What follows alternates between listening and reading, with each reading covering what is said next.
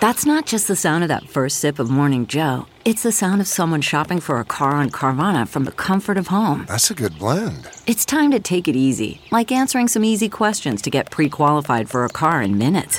Talk about starting the morning right. Just like customizing your terms so your car fits your budget. Mm-mm-mm. Visit Carvana.com or download the app to experience car shopping the way it should be convenient, comfortable. Ah.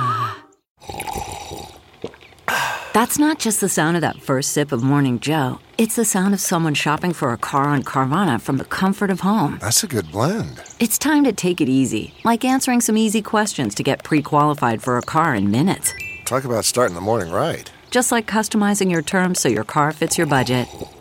Mm-mm-mm. Visit Carvana.com or download the app to experience car shopping the way it should be convenient, comfortable. Ah. The following podcast is a Dear Media production. Hello, Caviar Dreamers. I'm Margaret Josephs. And I'm Lexi Barbuto. And every week we are bringing you entrepreneur real stories from leaders, disruptors, change makers, and risk takers. We may not be serious, but we seriously mean business.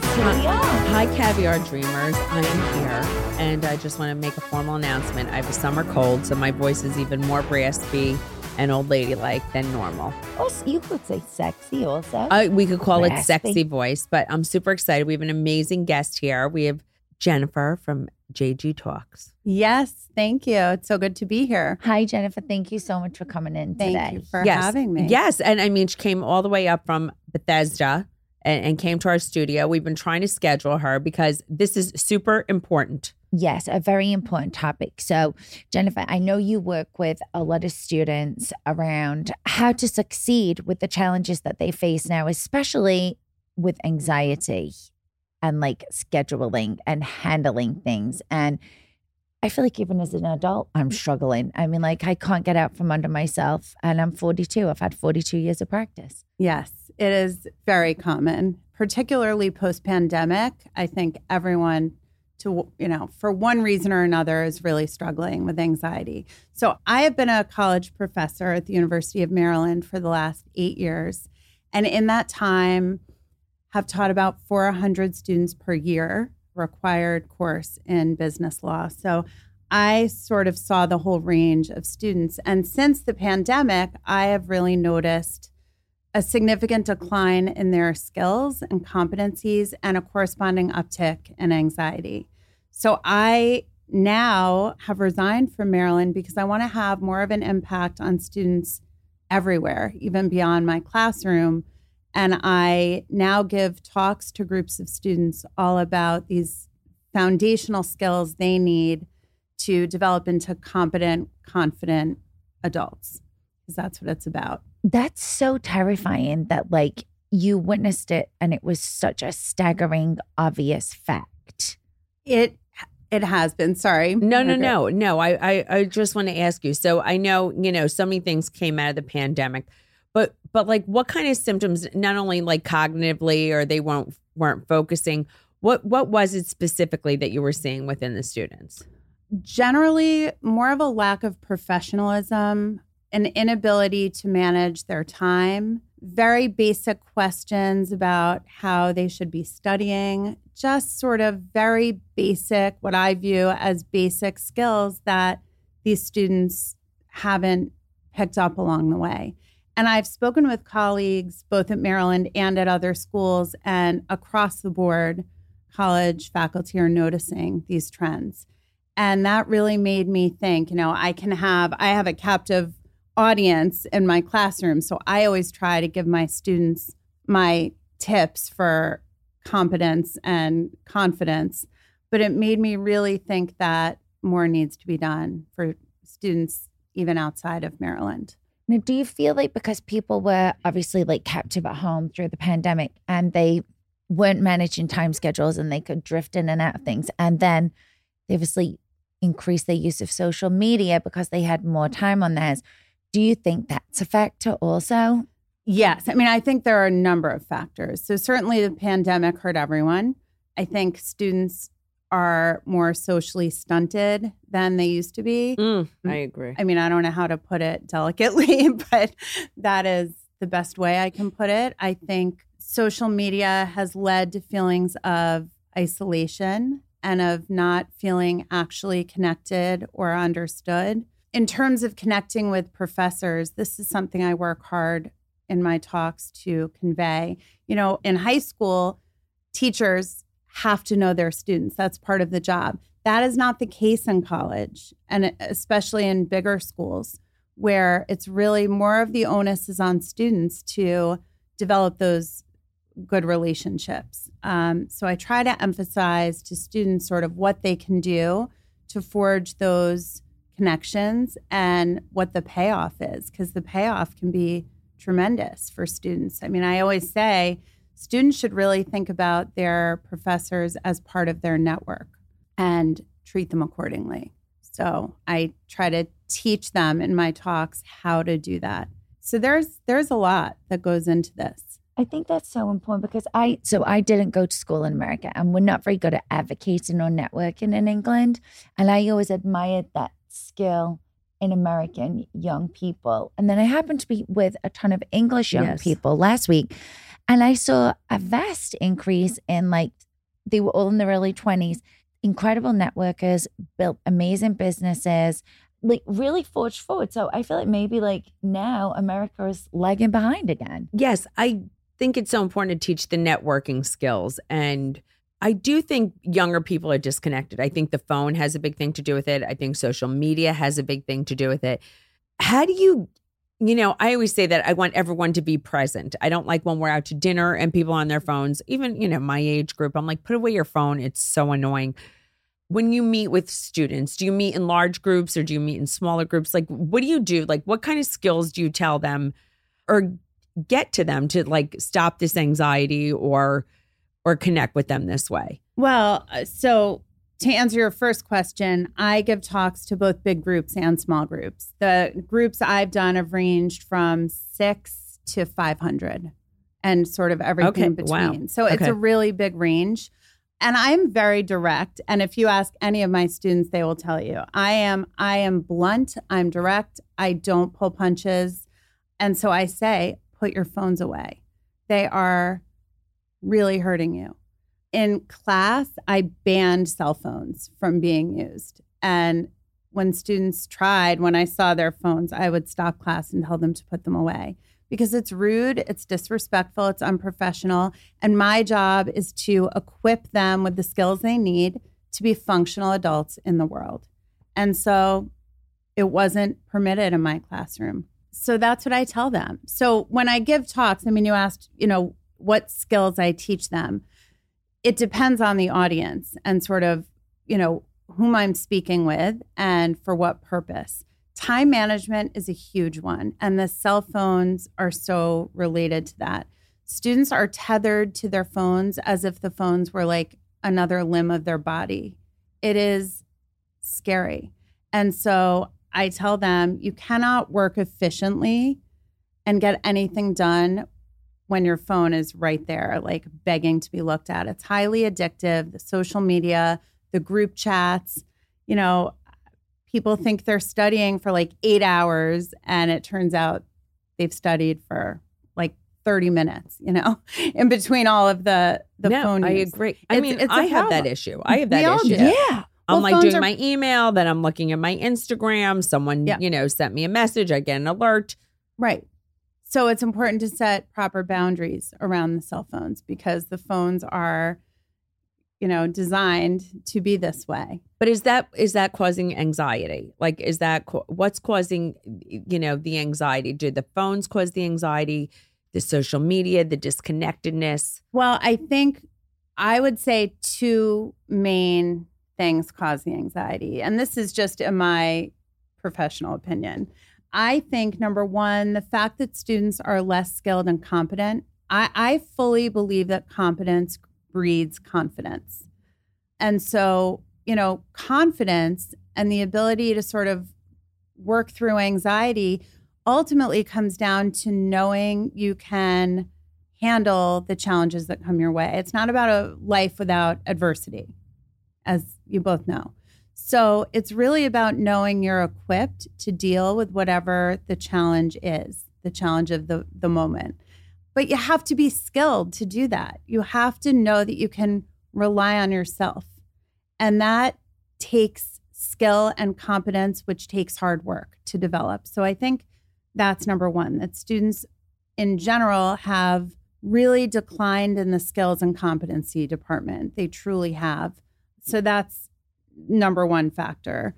Number two, as I said before, alluded to, I think the irony of social media is you can be connected to thousands and thousands or millions of people and still feel alone. And so I always tell people don't compare what's on your inside to what's on someone else's outside. It social media is fake. And you know, it's engineered and it's what exactly the image people want to portray for their own reasons. So I think generally the addiction to social media has not been good for mental health at all. I see it even with myself, you know, to go back to like the competency. If I'm not confident about something I have to do in business, I procrastinate that shit Yes. like you cannot believe. And uh, especially like we've launched a new company and there's Yes. areas that I'm managing right now, you know, because we're a startup that I don't feel as confident on. And I have so much anxiety around those things and it keeps me up at night. And I procrastinate them. And it would be just better if I just said, like, shit, like, I better find out how to get help with this or get this done. I totally get that. It's very normal. I think procrastination often comes from sort of not knowing exactly what you need to do. And it's overwhelming to think about. So I recommend, and this is part of what I talk about when I address time management, really breaking everything down into actionable, manageable steps that are not overwhelming because it's easier to not procrastinate when you have a sort of achievable task to complete rather than thinking, oh my God, I have this huge challenge to overcome and I don't know where to begin. So I'm going to scroll social media instead. One other thing I think that like this pertains very much to me, so I'm sure it pertains to a lot of other parents. My work is very centered around my phone, like my emails, Instagram, a lot of the creative I do on the phone, even the podcast. People look through the phone and the posting. So my son is four, and he sees me on my phone, like 23 hours out of 24 a day. And I feel like I'm setting a horrible example. And when I tell him to put his iPad down, it's very hard. I try and be very present on weekends and not look at my phone, but it's so hard. What like what advice could you give for that situation?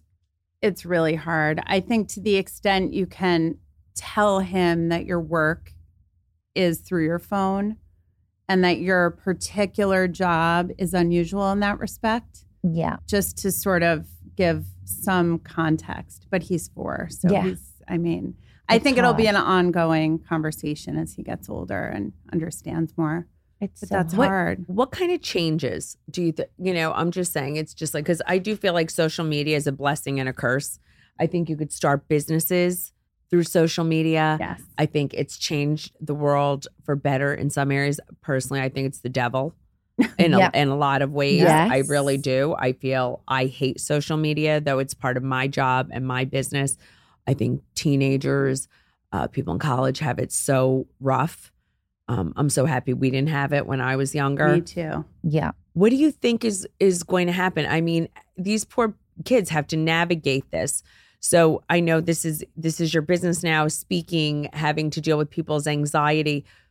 What what advice are you giving? Like stay off social media because I mean things come back to haunt you. It gives you anxiety. There's so many different things. There are, and it's it's tough because different students need different things. You know, Mm-hmm. I don't tell them to stay off it because I'm a realist, and you know that's a great way for them to be like, "All right, I'm done listening." You know, that's it's sort of a non-starter. You, you we're already in that world. We're n- I don't think there's any realistic way we're getting out of it. So, I recommend that people schedule it as they would schedule an appointment. I say when you are studying, like you should be writing down a to do list that's very specific. Like from this time to this time, I usually say, you know, 45 minutes of focused studying without your phone, and you set a timer, and then you take a 10 minute social media break. So you're still checking in literally within an hour. And also, by the way, that will over time feel more comfortable and they'll realize the world is not coming to an end that they haven't checked social media in 45 minutes. It's sort of good practice to handle longer stretches. And I know it sounds crazy to even be talking in these terms, but this is where we are. Stu- you know, I remember right before winter break, so it was finals period, it was the day before finals started. I was walking through the atrium of the business school at Maryland where I taught, and there were tons of tables and chairs in that hallway, and students were sitting around with their laptops open and their papers and you know looking like they really intended to study. And i scanned the room and all but one student was on their phones. Every single student there. So many dozens and dozens of students except for one were on their phones. And so they would tell you they were studying and of course they weren't. They intended to. They had every good intent in the world but it wasn't happening and this is what we're seeing all the time. And so they're not doing well and they're not mastering material and they're not feeling great about themselves and about their skills. I've had students come to me and say, you know, I'm really not that good at reading. I mean, this is the University of Maryland. It's but it's the same everywhere. Students aren't reading anymore. They're reading from screens. They don't read books anymore. It's terrible. I also, you know what else? People can't write. they can't. Students can't write. I mean, no, m- meaning my son. I don't want to out my son. He cannot write. Cur- I mean, poor child. He cannot write cursive. Oh, none of He- my he cannot- can write cursive. He cannot read my cursive handwriting. No, And they're not taught it. and he writes my Yeah. cards to me in print and it looks like a five year old wrote Mhm. it and i'm and he's extremely successful and he has an unbelievable job and i'm like what is this nonsense it looks like not to be mean like your son wrote it to me you know it was four Yeah. I mean, and i'm like Nino's handwriting is actually exceptional. He's in a handwriting block right now and he's doing really well with his Love it. workbooks.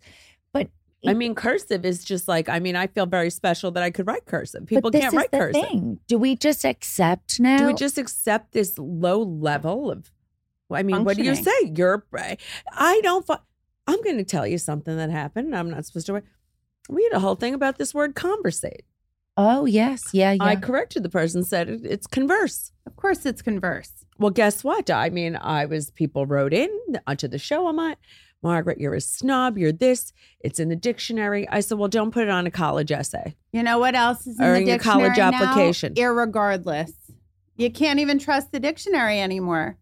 I mean, that is not a word. it's not a word. no, See, I know this I'm is the so old school. I so do you feel so when you're having you know people hire you jg talks to You, i mean do people hire you to go to their home are you working with students one-on-one to teach them these life skills because i mean this this is like getting insane i mean now we have to you know you have created a career to ease students anxiety yes, it's So- almost like you're a life skill shrink I'm trying. what is Yeah. it you're a life i Life wanted to say shrink. I love is it. it a life that skills shrink my. My is that what it is it is a life skill well, shrink basically uh, sort of life, but but geared toward academic and professional success.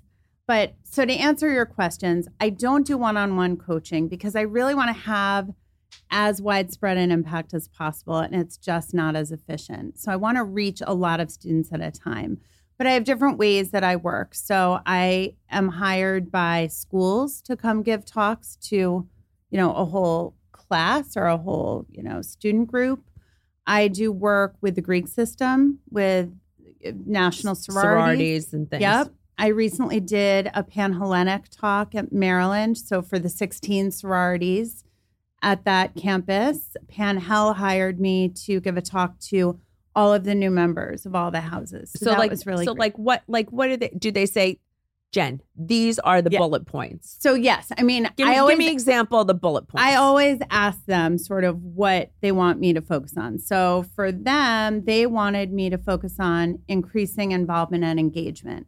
So I talked all about professional networking, how to leverage sorority engagement professionally, how to look at it as an opportunity to develop your skills and to meet people you can network with, even beyond your chapter. It's about more than just achieving like perceived social capital or having people to go out with. It's it's can if you use it properly, it's really about so much more. So that was the gist of that talk. Small groups of students also hire me, like high school kids and their friend groups hire me. And I can do this in person or on Zoom. It's fabulous. And I teach them how to study, how to manage their time, how to make a schedule, how to do all of these fundamental things that they have not learned to do. Let's let's do a little thing. Like, you know, Okay. because people have a hard time Yeah. networking, right? I Yeah. always say people have a hard time networking. I mean, I think I don't. I was, you know, I I'm a good schmoozer. People, you know, young people don't have those skills because they're socially awkward thanks to their phone. so let's do a little mock thing because you know some people are like that's nosy, that's pushy. You know, it could be misconstrued that way, right? Some people think you're a social climber. So Lexi, you Yeah. you do it with Jen. You do it like be, be let's do a little mock network thing for our, our let's do listeners. it. Like because Okay. people think networking could be misconstrued as social climbing. What's funny is though, because And I, don't like that. No. Right? I read something the other day that, you know, if you are in New York, the first question someone will ask you is, What do you do? And I realize it's so true. And I'm so guilty of it. I oh, I do it all the people, like, time. Hi, I'm it's so interested. nice to meet is you. it- What is it you wrong do? to do that? I think I don't think it's wrong to do that. I think what is most important and what not enough people think about is to be service minded when you go into a conversation. okay, good. I I, think- like that. Service minded. Yes. I mean, that's what I try to convey. Networking isn't just about, well, what can you do for me? Mm-mm. It's about what do you do? Tell me about yourself. Tell me about your goals. Tell me about what you're doing. And that's why I love your podcast because I feel like that is just naturally what you guys are doing. And, you know, how can I help you? What skills do I have that I can bring to the table to be helpful without thinking, you know, well, is this going to be good for me in the long run? Will I get payback? Are they worth helping? It's just nonsense. No, it's true. I think that's that's a very good point. I think people get very confused because it's like when I'm interested, it's like I'm I'm a connector. I just connected two people, one good friends of mine. I'll call. I hope they listen. David Parker Kennedy.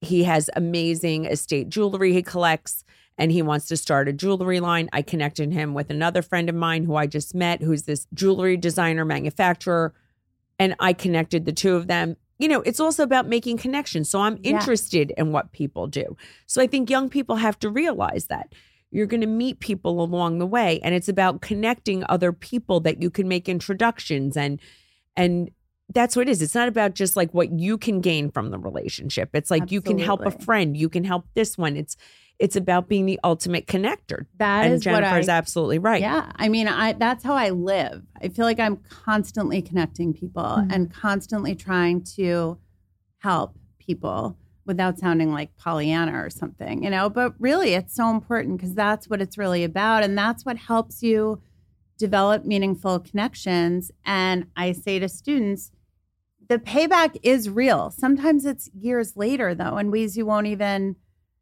be able to predict early on. So you have to go into it just thinking, okay, how what do I bring? What skills do I bring? And that also increases confidence, by the way, to know the value that you bring to the table, to know who you are and what you can offer. So it it serves dual purposes really of reminding you of your value and worth and increasing confidence and figuring out how you can be in a position to help others.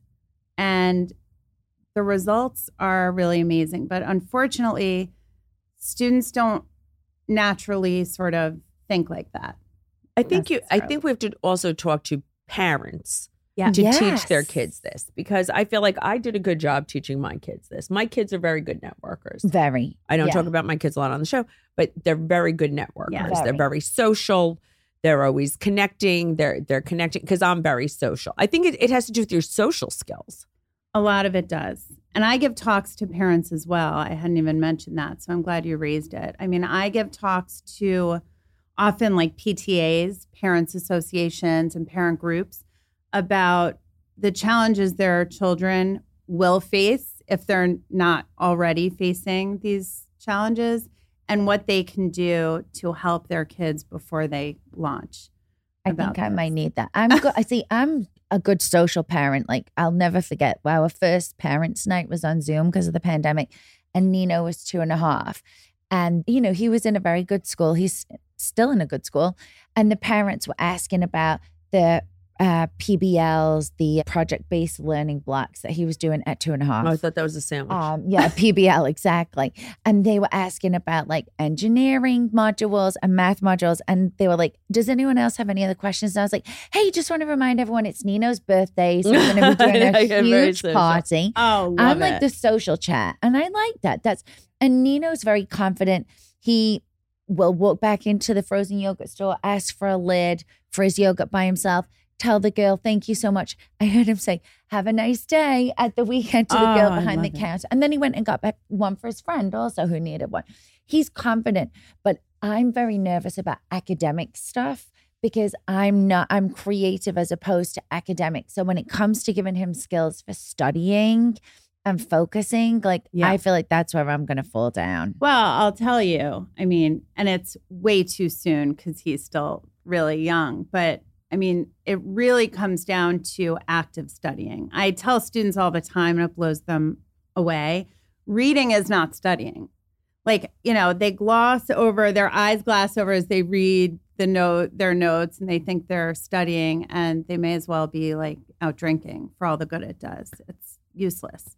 Studying is an active process, and the the learning techniques that lead to long-term retention and understanding of material it has to be more active than reading so i tell them exactly how to study actively well, what's an active study? Tell me, So, because for obviously I've been making example- a mistake. no well no you know it sounds like your kids did just fine Yeah, I mean, I paid people to help them. Well- I mean, that could, that could be the first. that might thing. yeah that's always a good thing too i tell them what to do with note cards i mean i learned this when i was studying for the bar i'm a lawyer by the way Oh, we love I- a lawyer. Yeah, I've I been mean, sued I, a thousand I times. my career's kind of gone in waves, and I've you know landed here. But I practiced law for many years, and the bar exam was hell to study for. I mean, the the mountains of note cards I had to memorize. So I taught myself this technique, and now I teach it to students. So I always say, write out all your note cards and pre-test yourself. So do a pile of cards you know and a pile you don't know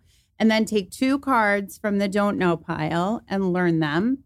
Anyone can learn two cards and add them to the cards you know pile, and then review all the cards you know to make sure you really have learned those two new ones and rinse and repeat and do it until you know them all.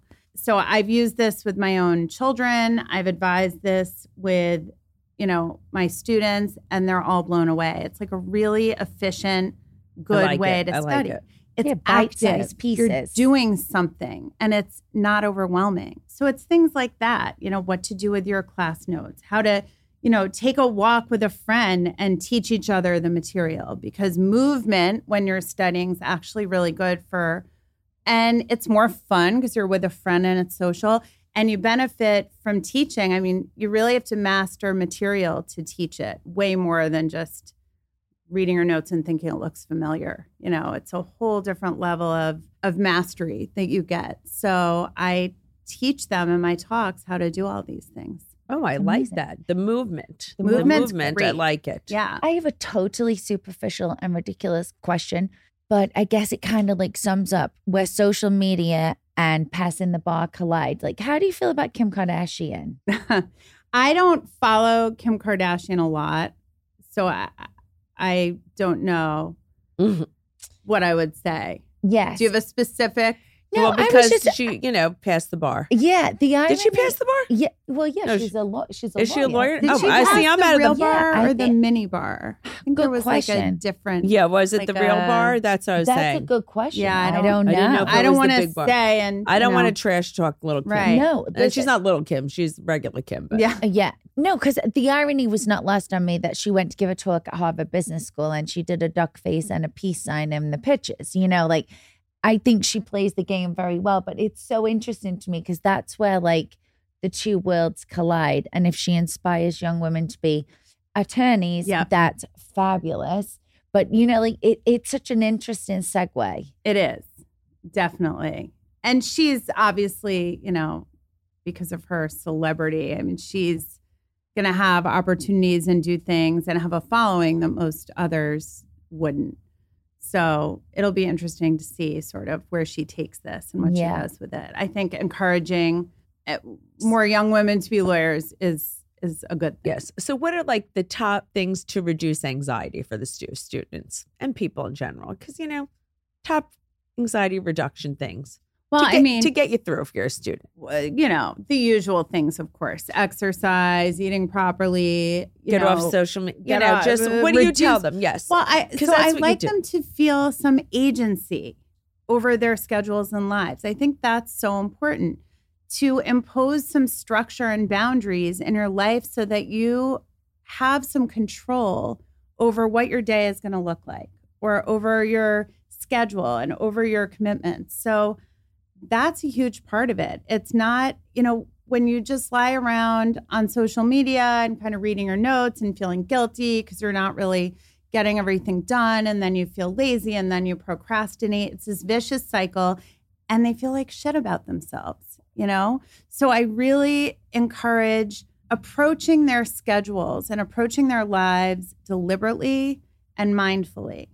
And so, you know, it doesn't mean like hours of meditation a day, though some people swear by it. I don't really meditate. No. So I'm not one I I Mhm. think I I'd have medicate. trouble like right exactly. But I think, you know, ha- figuring out okay, here's what I'm going to accomplish today. Like every day should start with a to-do list and being as specific as possible. And here's what I'm going to accomplish when. And here's when I'm going to do social media. It's okay to scroll on TikTok and Instagram and do their thing. It is not okay to do it all day. And, you know, because that is leading nowhere good. So it's really about sort of approaching their day mindfully because then they feel more in control and more competent and confident. I think that is really essential. And of course, you know, getting the help you need, being resourceful, getting on medication if you need medication, going to therapy, all of those things, of course, are really important. But in terms of day to day life, what students can do, I think really often comes down to carrying out that agency in their own lives because then they feel in control. I feel like anxiety happens when we feel vulnerable to outside forces that we have no control over. I agree.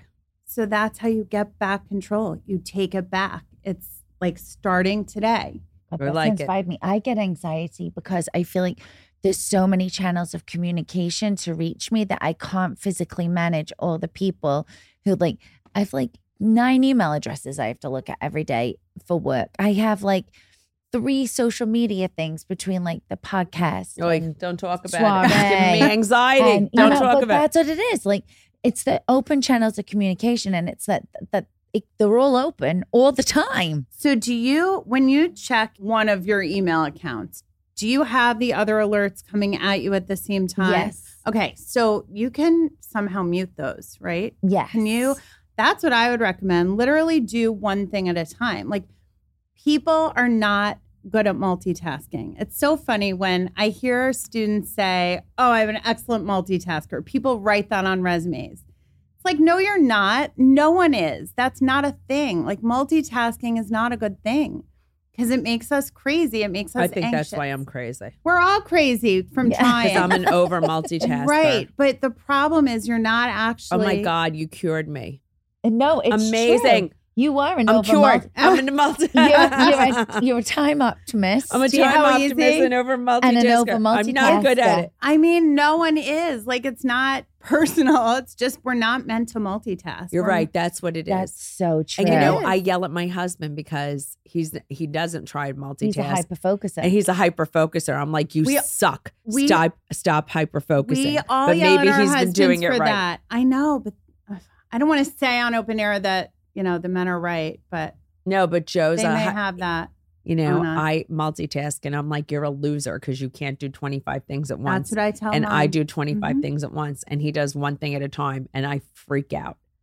Maybe that we got Maybe. it all But each thing gets Hmm. his full attention and he does it well. He does. And he does it efficiently because he's not No, being. let's not exaggerate. well, all right. He does. Okay.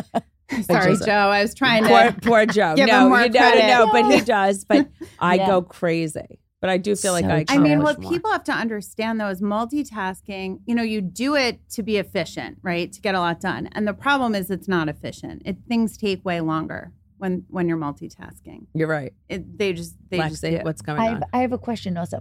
Are you a Capricorn or a Virgo? Virgo. How did you know? Because I'm a Capricorn. My mom's a Virgo. Marge Senior is a Virgo. My, uh, my yes, my old little counterpart Lisa Gain, who I love, is a Virgo. Virgo. poor And- dead husband was a Virgo. Yeah. Oh, Or bless Jan Jen. Joseph. We are women that love a to do list. And if I do something that wasn't on my to do list, I add it to my to do You list so I could cross it off. So I feel good. You have to do that. Who does not have a to do list? This one. You don't have a to do list? Well, I do sometimes. I just do whatever that comes in my head. I'm crazy, but you Yeah. cured me today, so I'm I'm, better. literally- She's an And Aries. oh, I'm an Aries. That's amazing. I tell everybody else what to do. There's a lot Well, to be said for there's my a lot to to do be podcast. said list for is that. telling everybody else what to do. That's important too. Jennifer, I just want to say thank you so much for coming you. on here. Thank you for having me. and thank you for working with all the young people to make them better and have less anxiety. Thank you. Tell everybody where they could find you. So my website is jgtalks.org. And my Instagram, which I really would love for everyone to follow because I give a lot of tips there. yes, I, for lo- I'm gonna. buy- I gotta get Yeah, these tips. no, I'm I'd gonna tell that. everybody needs these tips. Um, it is the Instagram handle is jgtalks.org. So JG J Talk. G T A L K S O R G. JG Talks org Perfect. people. Yes. Listen, she's got a lot of So. great tips. I mean, I literally feel like 100% better. I feel much better. I realize so what's been going on this whole time. I, I cannot multitask. well, thank you so much, Sorry, I know this you're going to was have like an identity. No, I feel now, better. I like thinking perked up this. immediately. I'm like, I'm like, It might have oh been my the frozen God. Coke. It could be also the frozen Coke. Okay, thank you so much. Thank, Thank you. you. Thanks. This Thank was you so much. great. Thank you. Thanks for listening. And if you love the podcast, don't forget to leave us a five star review at Apple Podcasts Follow me at the real Margaret Josephs. and me at The Life of Mrs. B and the podcast at Caviar Dreams Tuna Fish Budget. Tune in every Wednesday for new episodes. Keep, Keep dreaming, caviar dreamers. dreamers.